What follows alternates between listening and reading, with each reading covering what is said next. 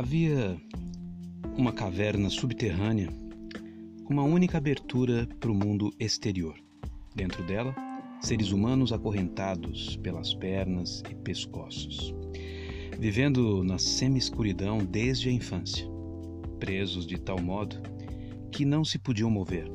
Tais homens, verdadeiros prisioneiros, ficavam de costas para a abertura da caverna e só podiam olhar para frente, onde havia uma parede pois eram impedidos de virar a cabeça por causa das correntes.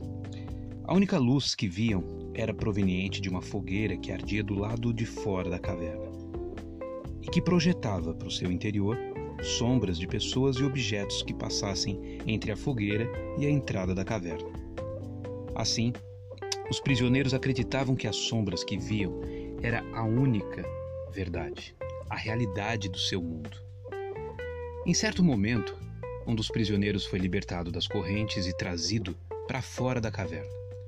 No seu, no seu processo de adaptação à nova realidade, precisou acostumar-se com a claridade do fogo e a visão de um novo mundo. Viu primeiro as sombras no chão, depois os reflexos de homens e objetos na água. Então, fitou-se-os diretamente. Depois, vendo o céu, o sol, pôde raciocinar sobre eles. Tocou os objetos, pisou o solo e olhou para todos os lados. Descobriu fatos e coisas nunca antes imaginados. Uma nova realidade.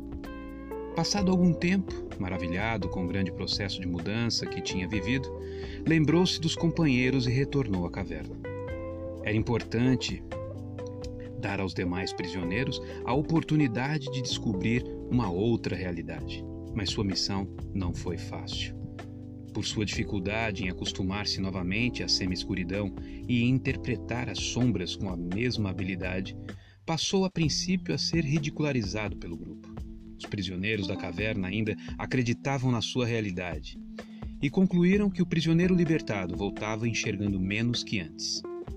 Contando estranhas histórias sobre uma realidade impossível, julgavam-se melhor não sair da caverna não rejeitar as sombras tão familiares em troca de um mundo melhor, porém desconhecido. Apesar das dificuldades, o iluminado enfrentou com paciência e determinação a sua missão. Compreendendo as resistências impostas por seus companheiros e mantendo-se firme na busca pela evolução e pelo descobrimento de coisas novas para ele e seus semelhantes. Considerado um dos homens mais sábios da Grécia Antiga, Sócrates cujo nome significa mestre da vida. Acreditava que o reconhecimento da ignorância é justamente o começo da sabedoria. Numa de suas frases mais conhecidas, percebemos o paradoxo contido neste pensamento: sei que nada sei. Platão, em uma de suas obras clássicas, A República, desenvolveu muitas ideias de seus, seu mestre Sócrates. No livro 7, que contém a parábola da caverna, somos levados a refletir sobre a missão de todos aqueles que estão em constante desenvolvimento e se propõem a superar as barreiras existentes nos processos de mudança. Escrita há cerca de 2.500 anos, a parábola da caverna constitui um ótimo modelo de perseverança e vontade de melhorar. Modernamente, quando saímos de nossas cavernas para o mundo exterior, Buscando qualidade de vida, estamos percorrendo o mesmo caminho do prisioneiro libertado. Da mesma forma, quando retornamos à caverna para motivar nossos colegas, devemos estar preparados para enfrentar as barreiras, as mudanças e os comportamentos conservadores que preferem as sombras conhecidas à nova realidade fora da caverna. É o momento de refletirmos sobre nossos progressos e nossa missão como agentes de mudança e de encorajar pessoas. Devemos reconhecer quanto já percorremos até aqui. Apesar disso, a lição do mestre da vida deve servir como alerta para o nosso constante aperfeiçoamento. É preciso sempre querer saber mais e, sobretudo, partilhar. Fica a dica. A República, de Platão. Simplesmente, Nival Santos.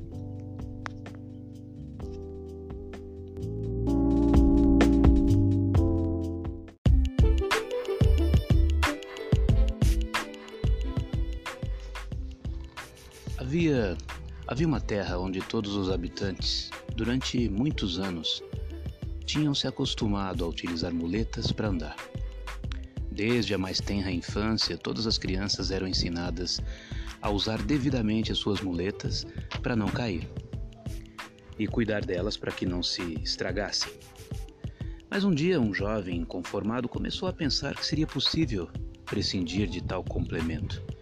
E quando expôs a sua ideia, os anciãos da terra, seus pais, professores, amigos, todos eles chamavam de louco. Não vês que sem muleta você cai? Que grande atrevido és tu! Mas o jovem continuava a pensar no assunto. Aproximou-se então dele um ancião e disse: Como podes ir contra a nossa tradição? Durante anos e anos, todos temos andado perfeitamente com esta ajuda. Sentimos-nos mais seguros e fazemos menos esforços com as pernas. É um grande, é uma grande invenção.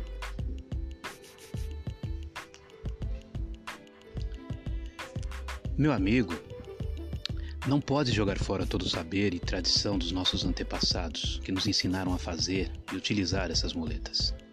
E também o seu pai lhe disse: Meu filho, já estou cansado e envergonhado com as tuas excentricidades. Tu só cria problema na família. Se o teu avô e bisavô usaram muletas, por quê? Por que, que você quer ser diferente?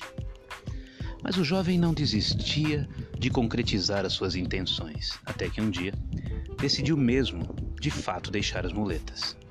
No princípio, caiu várias e várias vezes, como já tinham advertido, pois os músculos das pernas estavam atrofiados.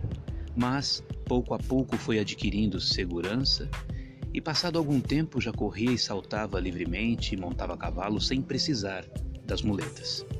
É mais cômodo e seguro fazer sempre a mesma coisa e da mesma forma. Se queres estar seguro, se mudo, cego e surdo, do que tentar algo diferente.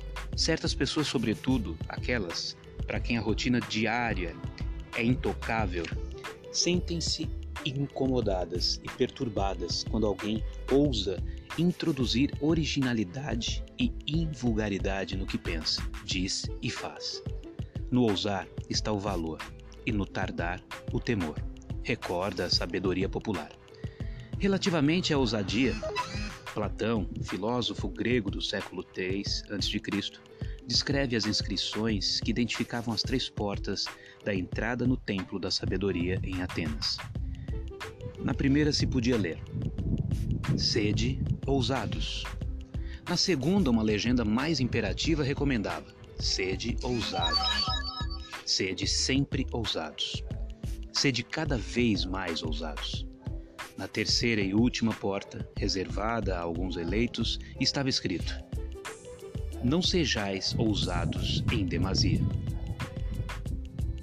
Se me tivessem pedido a opinião sobre essa terceira legenda, teria proposto sede ousados com estratégia.